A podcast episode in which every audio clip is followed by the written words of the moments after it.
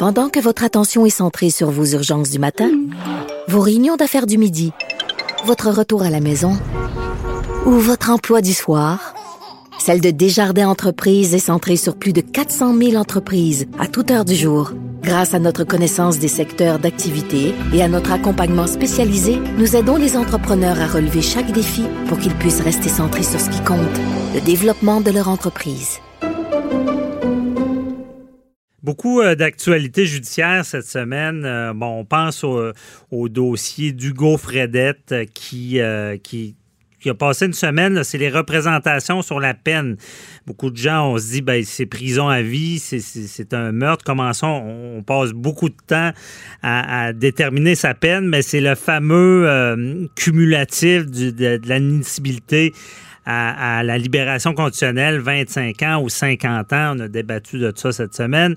Et il y a un autre dossier aussi qu'on va parler avec euh, Nicole Gibault, juge à la retraite que tout le monde connaît, euh, dossier des prescriptions en matière d'agression sexuelle en civil. Il y avait des prescriptions. Ça, ça devrait peut-être changer. Bonjour, Nicole. Bonjour, François David. Merci d'être là. Donc, on se fait une petite revue d'actualité judiciaire de la semaine en commençant par euh, ce dossier-là, Hugo Fredette. Là, ça, ça a brassé, comme on dit, à cours des experts qui étaient là, disant qu'il était narcissique. Et pourquoi on fait tout ça en ce moment? Oui, ben c'est ça. Euh, tu l'as bien dit, c'est les représentations sur la peine. Euh, ça se fait régulièrement des représentations sur la peine pour donner évidemment la chance à la couronne et à la défense de s'exprimer d'une façon ou d'une autre parce qu'on sait qu'on va prendre en considération plusieurs choses.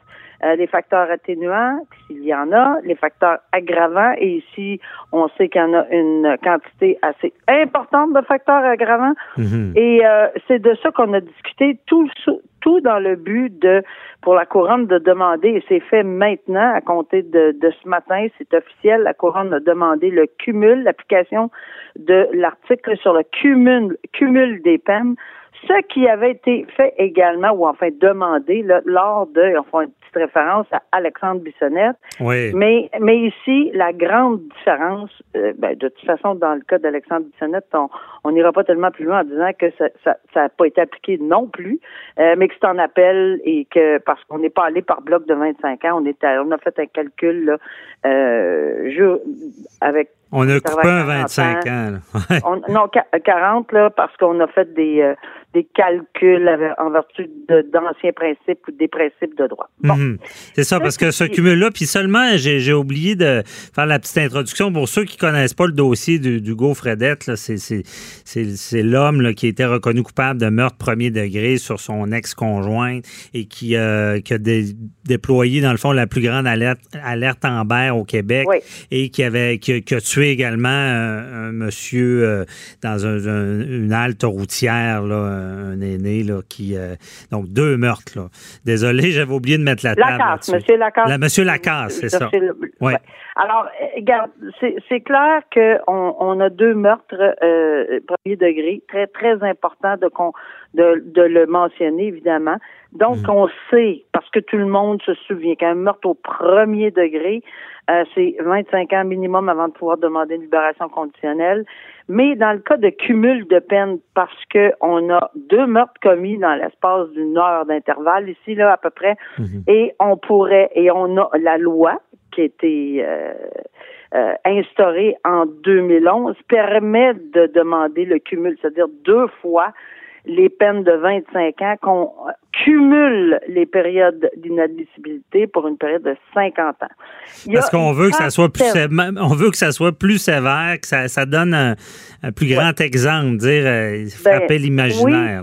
Puis ce que la couronne, et moi j'ai suivi ce procès-là, j'étais à Saint-Jérôme, mhm. alors j'ai suivi ce procès-là avec grand intérêt et je sais que le procureur de la couronne euh, est très, très, très, très impliqué dans ce dossier-là, comme ils se doivent d'être, incluant les avocats de défense autant, là, mais il, euh, il, martèle qu'il s'agit de deux, infractions commises dans l'espace d'une heure, mais complètement détachées que vraiment là, euh, le meurtre avec 17 coups de couteau sur Madame Véronique Barbe, sa conjointe, dans le cadre, selon le docteur Chamberlain, on s'en souviendra que mhm. euh, cette dame-là avait reçu 17 coups de couteau, ben c'était dans le cadre de harcèlement parce qu'il il voulait absolument pas qu'il qu'elle le quitte. Bon, alors il y avait tout ça, il l'avait harcelé par texto. Mais dans le dans, dans le cas de M. Lacasse, Yvon Lacasse, il s'était sauvé avec un enfant, la plus longue alerte Amber euh, qu'il n'y avait pas eu au Canada. Euh, il s'était euh, dirigé dans une halte routière, routière et malheureusement, il a il a battu à mort. Et c'est la description, on n'ira pas plus loin là, parce que mhm. c'est vraiment terrible. J'y étais, c'était vraiment terrible. Battu à mort, M. Yvon Lacasse. Euh, deux, deux, tout ça pour lui prendre son véhicule, mettre le, le, le, le corps de M. Lacasse et ensuite le jeter dans, dans, dans, dans plus loin dans les boisés, puis les animaux l'ont dévoré, etc. Mais j'ajoute un élément qui a été plaidé hautement par la couronne et à mon humble avis avec raison. Le tout s'est fait devant un enfant. Euh, il y avait il y avait un enfant de présent en tout temps, selon la couronne, en tout temps. Mhm. Donc, euh, euh, il était d'une c'est tellement tragique la description de la et atroce. il y a une dame qui était venue déposer une lettre et décrivait ça, je, je, pas, pas cette semaine là, mais décrivait ce que l'enfant en ce moment, ben après, mhm. il, est tellement traumatisé, c'est incroyable. Ben, tout ça pour dire que on insiste pour dire, le docteur Chamberlain, que c'est un, individu extrêmement narcissique et ce qui est important au niveau des facteurs, et je le sais pour l'avoir appliqué souvent dans des sentences, c'est les facteurs aggravants tels je ne reconnais pas totalement ma responsabilité. Il y a, il y a une partie, ben, c'est la victime. L'autre partie, c'est parce qu'il voulait protéger son, son enfant, un enfant mhm. euh, qui, qui, était autour, puis que euh, bon, euh, il voulait absolument faire intervenir celui-ci là, pour pas qu'il, bon, alors il y a beaucoup de choses qui se sont faites et dites dans ce procès-là, mais malheureusement, le tout a fait en sorte que rien de ça a été retenu par le jury et heureusement euh, pour euh, la couronne, c'est évidemment pour la couronne, pas pour la mhm. défense, mais ils sont arrivés à un meurtre au premier degré.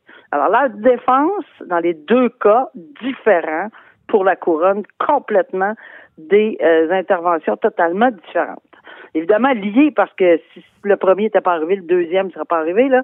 Mais on comprend que c'est c'est vraiment deux deux événements différents. Tout ça devant euh, aux yeux et au su d'un enfant qui se trouvait ah euh, sur les yeux. Alors, euh, c'est terrible, mais qu'on demande. mais en ce moment, ce qu'on veut, c'est, le qualifier, là, en voulant dire, est-ce qu'on jette la clé puis il reste emprisonné quasiment toute sa vie, est-ce qu'il sortira ben, à 94 ans, ou on y permet de se réhabiliter, là? Oui, je vais t'avouer qu'après avoir écouté le docteur Chamberlain qui dit, écoutez, c'est, puis c'est sûr que c'est important pour le tribunal, pas juste parce que le docteur Chamberlain ou quelqu'un d'autre le dit, mais c'est nettement important euh, que de, de, comprendre si l'accusé est trouvé coupable, même s'il est en appel dans son dans un dossier, c'est peut-être là où il y a un frein.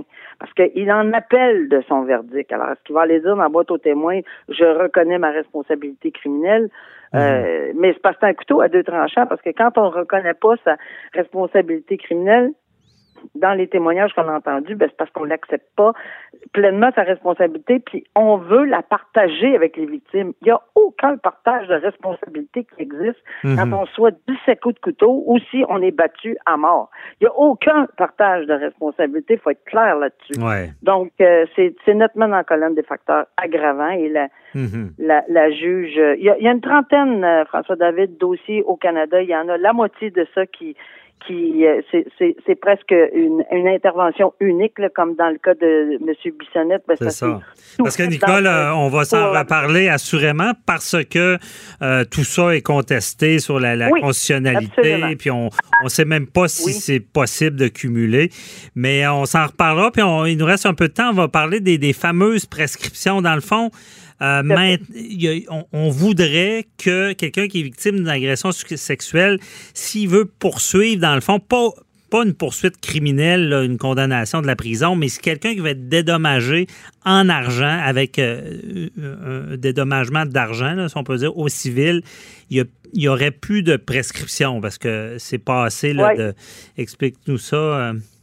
Oui, euh, c'est très, très intéressant. Puis ça vient, vient tout juste d'arriver aujourd'hui. C'est que la ministre de la, Justice a déposé un projet de loi, évidemment, euh, qui vise à rendre imprescriptibles les actions civiles en matière d'agression sexuelle, à mhm. caractère, d'agression à caractère sexuel, pardon, de violence euh, qui est subie pendant l'enfance ou de violence conjugale. Très important comme tu l'as fait, de voir la différence. Mhm. Euh, un citoyen n'intente pas de poursuite criminelle. C'est la couronne qui dépose des accusations. Et évidemment, c'est imprescriptible au niveau criminel dans notre droit canadien. Mhm. Le code criminel, pour ça, c'est imprescriptible. Il n'y a pas de délai pour non, il n'y en a pas. Ça. Par contre, au civil, euh, moi, j'ai, quand j'ai commencé à pratiquer, c'était trois ans le délai de prescription.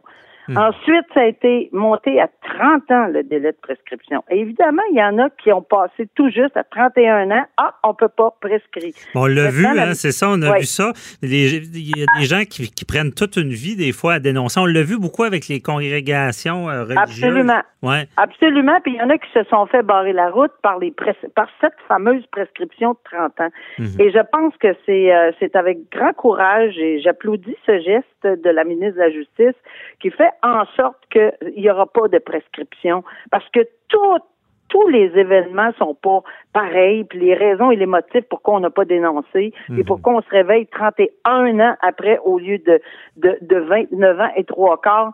Euh, il y avait il y a, vraiment chacun étant un cas d'espèce, mais pourquoi avoir une prescription? Si évidemment on est capable de prouver la faute, le dommage, le lien de causalité en civil, pourquoi avoir une prescription? Alors, c'est un beau projet de loi, puis je pense que, d'après mes lectures, la, euh, les partis d'opposition ne semblent pas du tout vouloir contester. Au contraire, Mme Véronique Yvon l'a soulevé, qu'elle était nettement en faveur, et je pense qu'on va tenter de le passer avant la clôture du Parlement, c'est-à-dire avant le 12 juin. Ça s'en vient vite.